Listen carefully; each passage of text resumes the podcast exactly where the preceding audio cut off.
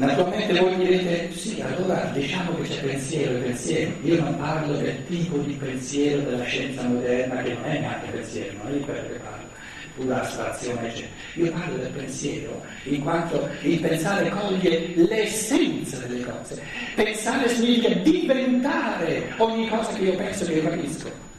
E quindi anche l'amore, in un certo senso, l'esperienza somma dell'amore è possibile soltanto nel pensare, fuori del pensare c'è un amore soltanto depotenziato.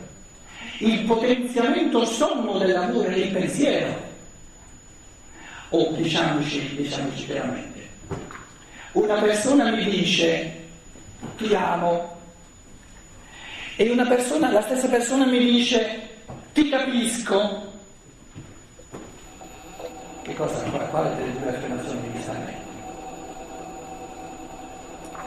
Siamo sinceri, eh? Sono tutti maschietti, tra l'altro.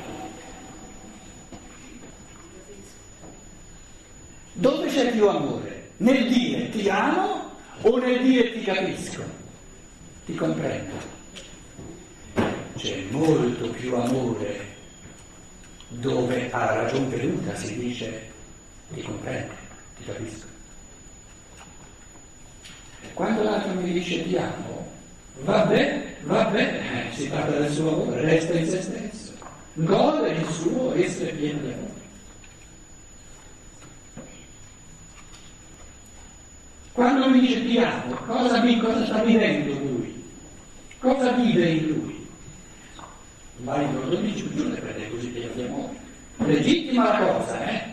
Ma quando mi dice ti capisco, eh, eh, ha ragione, cioè ha il diritto di dire che capisco soltanto se veramente, col pensiero, ha fatto un cammino di conoscenza per capire co- perché, per come, come mai, eccetera, io agisco così, perché sono fatto così, co- che cosa spiega che sono così e non altrimenti.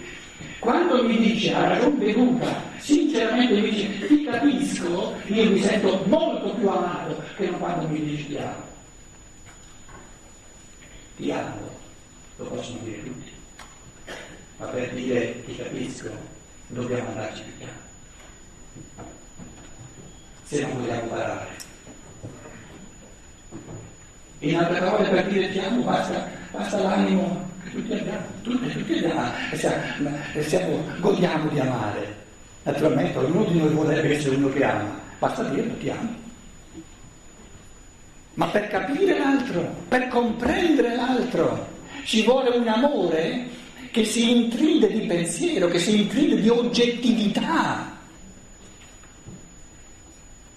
Ora, quando, il, quando l'amore si intride dell'oggettività dell'essere amato, diventa un amore al quadrato, però per intridersi di oggettività e per amare l'oggettività dell'essere amato deve compiere un cammino di pensiero, di conoscenza.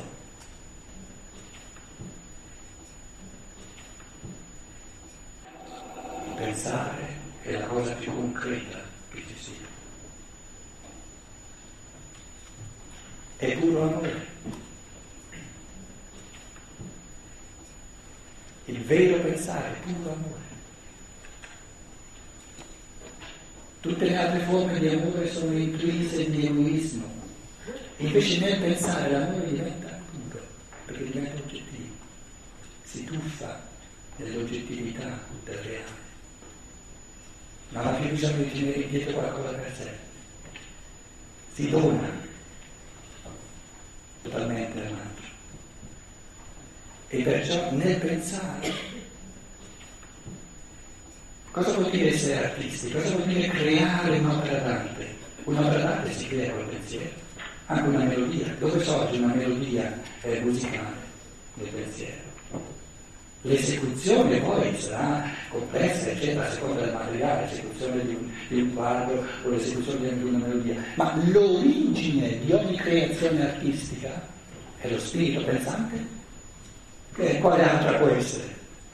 E più noi dedichiamo amore, attenzione, più coltiviamo la qualità in tutta l'umanità del pensare e più contribuiamo a che tutti gli uomini diventino sempre più artisti, E questo rende bella la vita, questa è la gioia, questo ci risparmia di un sacco di malattie.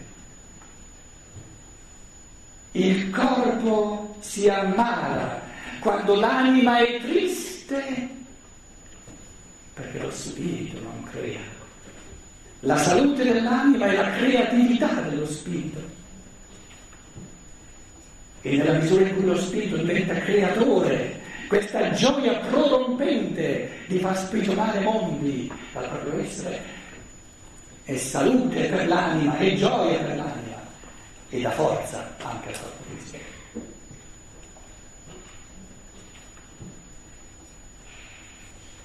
Sarebbe una cosa interessante paragonare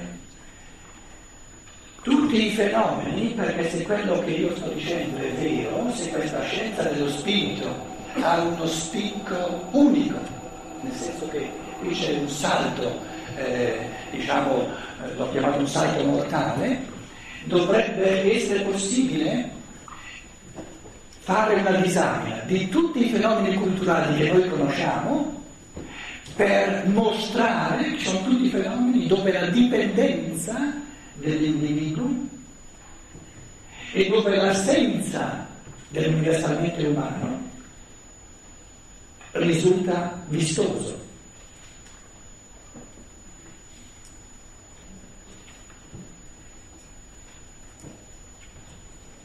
Conoscete voi fenomeni nell'umanità di oggi che affermano la sovranità assoluta dell'individuo pensante? Fenomeni che sottolineano la sovranità assoluta di ogni individuo pensante.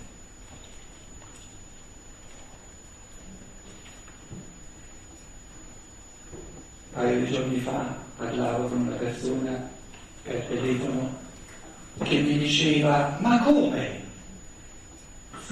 Ma come? Lei non conosce il fenomeno Ranta? Ma come? Non conosce? Io ho detto, la mia scienza è limitata, ma la mia ignoranza è illimitata.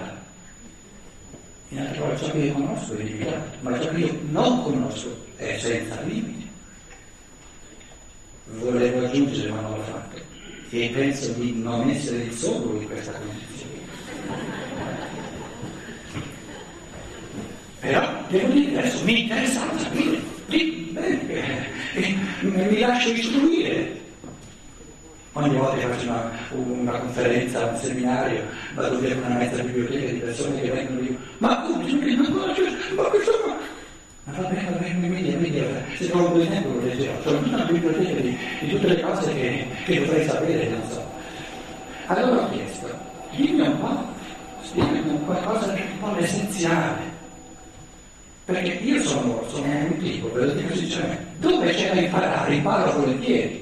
Mi, pare di essere all'inizio. E sono partito in quattro con questo Einstein perché c'è da imparare all'infinito non è mai finito perciò ci sto volentieri. Allora mi dice dunque si tratta di un fenomeno forse che qualcuno lo conosce di un fenomeno dove la cosiddetta canalizzazione in inglese channeling è fondamentale.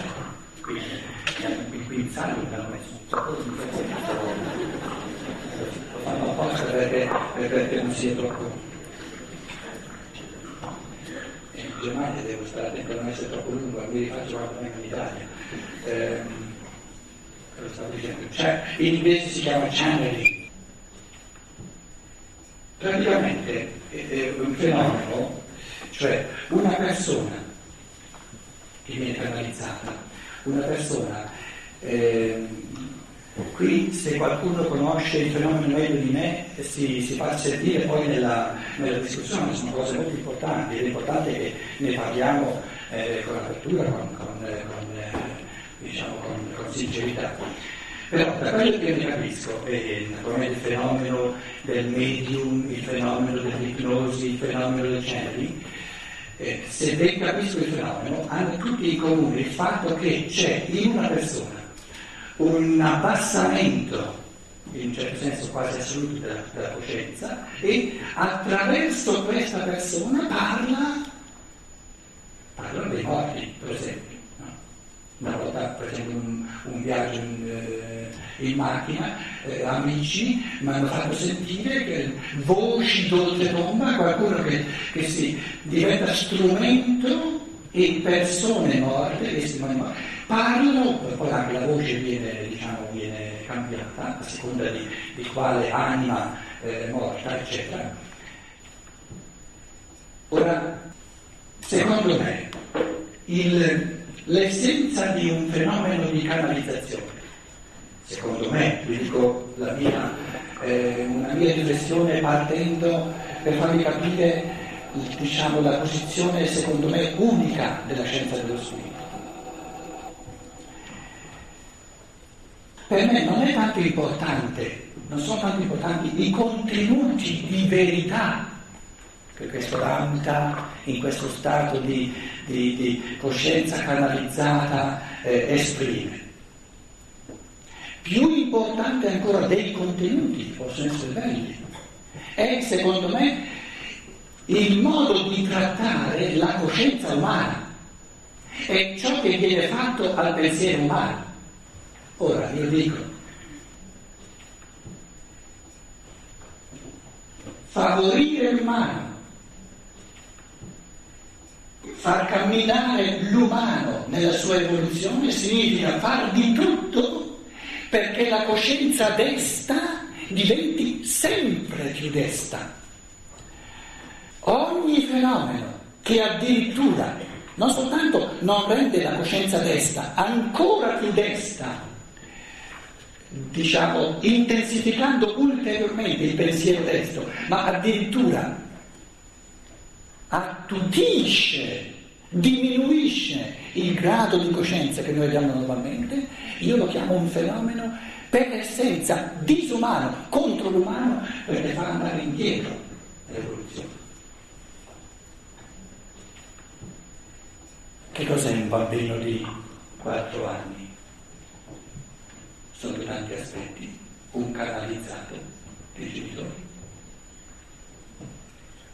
perché non ha ancora la capacità di gestire la coscienza in proprio.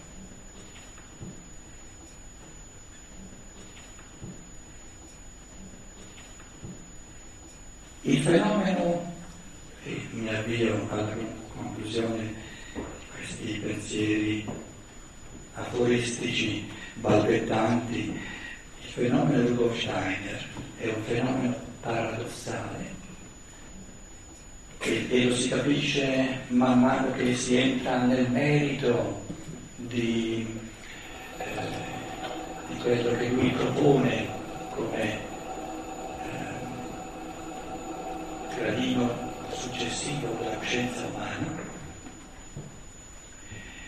si capisce sempre di più che i contenuti della sua scienza dello spirito sono di gran lunga meno importanti che non il modo in cui descrive, cioè la descrizione del modo in cui ognuno, ogni essere umano può fare i passi necessari per poter percepire direttamente e farsi dei pensieri diretti sul mondo spirituale.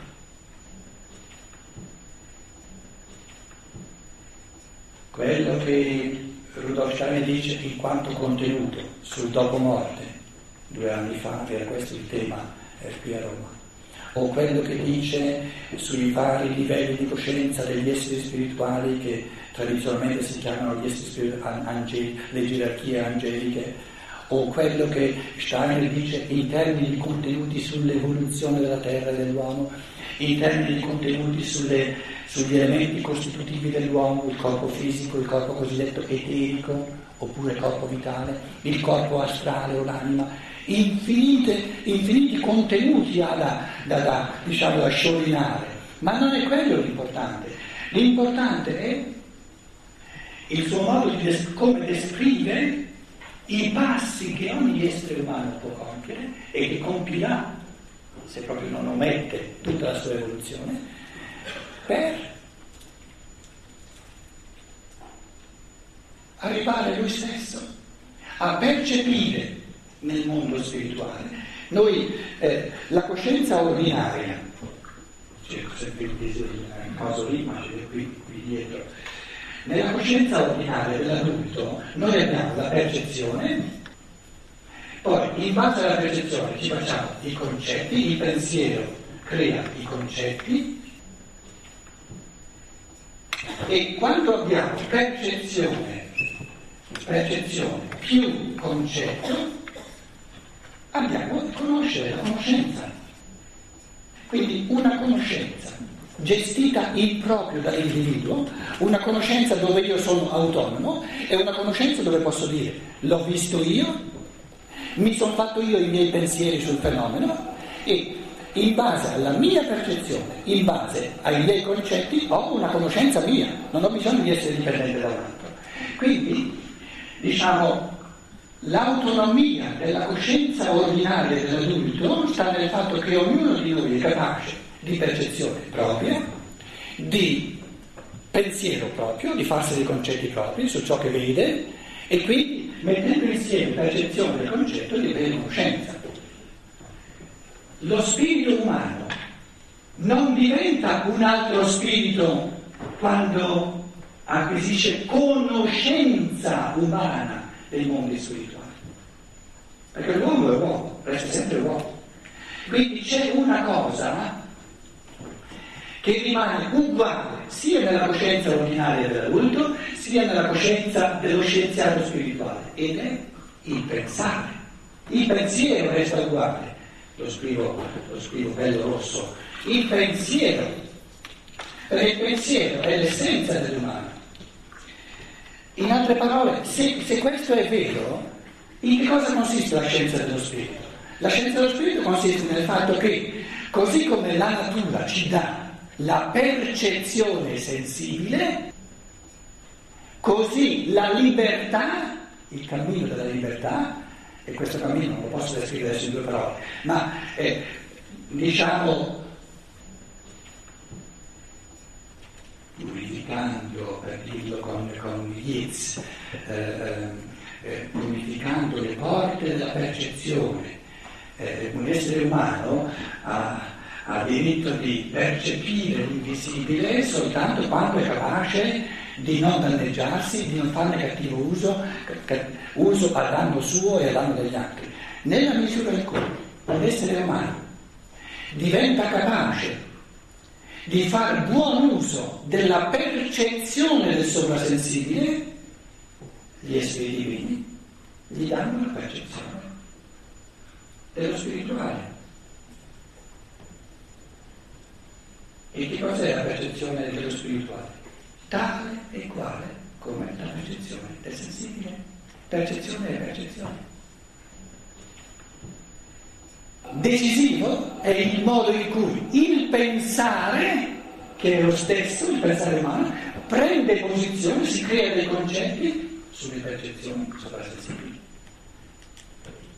In altre parole, il fenomeno Steiner non sta nel fatto che lui ha avuto, oltre alle percezioni sensibili, le percezioni del sovrasensibile, perché ci sono molti visionari nell'umanità. Ci sono molte persone che hanno percezioni nel sovrasensibile, però la percezione, il mondo della percezione, è il mondo della nostra ignoranza col pensiero diciamo i concetti delle cose.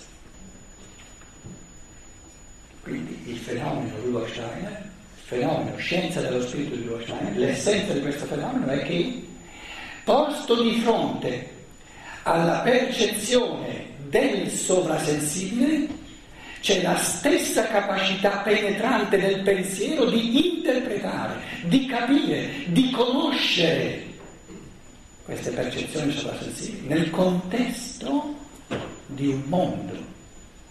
Ogni, ogni particolare ha significato soltanto nel contesto. Com'è che noi distinguiamo? Abbiamo la percezione di una macchina, di un albero, di una persona, di una strada. Com'è che distinguiamo tutte queste cose? Distinguiamo, non è la percezione che distingue, no, la nostra testa distingue. Distinguiamo queste cose perché siamo abituati a orientarci nel mondo. Sappiamo la differenza tra una macchina e un uomo. La scienza dello spirito è la chiamata dello spirito umano ad orientarsi in chiave di pensiero nel mare infinito delle percezioni del sovrasensibile.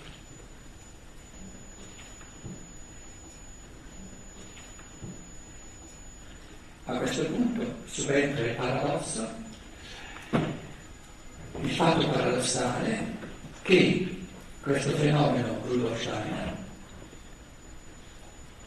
che interpreta in chiave di pensiero, che può essere, può essere controllato, verificato da tutti noi, perché tutti abbiamo eh, il pensiero a disposizione, applica il pensiero umano a un'infinità di percezioni sovrasensibili Dopo un secolo ci tocca dire questo fenomeno è rimasto finora unico.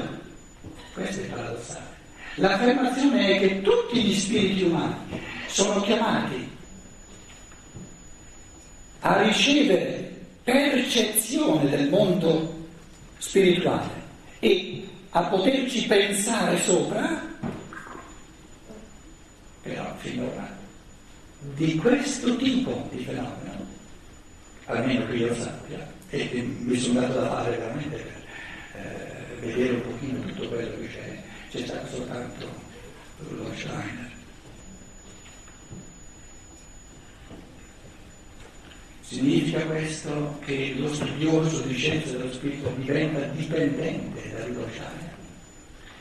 Può diventare dipendente, ma non deve diventare. Può diventare dipendente se ricade diciamo, nella, nella, eh, nella fissazione sui contenuti, anziché porre l'accento sull'evoluzione del pensare, sull'evoluzione del pensiero, un'evoluzione che ognuno deve compiere, si può, come dire, andare in brodo di giuggiole, eh, eh, eh, prendendo conoscenza, imparando a noi tante belle cose, tante rivelazioni che Steiner ha fatto. Ma allora e di rivelazioni di contenuti del mondo spirituale ce ne sono già state. Ciò che c'è di nuovo nella scienza dello spirito di Rorschach è che le percezioni fatte nel mondo, nel mondo sovrasensibile vengono offerte non alla goduria umana, ma al pensare di ogni uomo. E tanto è vero che molti si lamentano, Steiner, è difficile, c'è da masticare. E non vuole diventare facile più di tanto, perché allora sarebbe lui a darti tante belle cose, tu ti adagi, le prendi, le godi, ma non cammini con i tuoi piedi, con i tuoi gatti. Nella scienza dello spirito ha valore soltanto ciò che l'individuo si conquista col cammino del suo spirito pensato, perché soltanto quello lo rende libero. Se io dipendo dal pensare di Rudolf Steiner, perpetuo la mia non libertà. Se prendo i suoi pensieri come stimolo a pensarne di miei, tutti i miei, diversi. Non importa se sono con, come contenuto migliori o peggiori, non importa, l'importante è che siano miei. Come voleva Socrate, non voleva un allievo che ripetesse eh, ciò che diceva lui. Meglio un pensiero piccolo, modesto, maturo, che non una, una grande, grandi contenuti che però non sono buoni. A questo punto porrei una domanda che è molto importante. Cos'è che noi uomini, tutti, uomini, donne, Burazza, un altro, un popolo, cos'è che tutti gli uomini hanno in comune?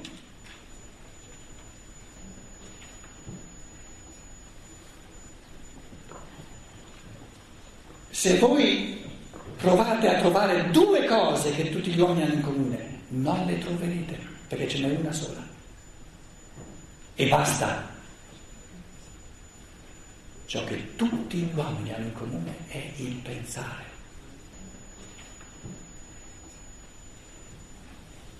Non dite che gli uomini hanno in comune anche l'amare. Piano, piano. Perché ci sono anche uomini che non sanno neanche dove lavora sta di casa. Ma un uomo che non pensa non è un uomo. Il pensare, il pensiero è l'essenza dell'umano. E siccome noi ci dividiamo dentro perché la nostra natura, lo diamo per scontato, ma non ne accorgiamo neanche. E non ci accorgiamo di ciò che ci appartiene a tutti,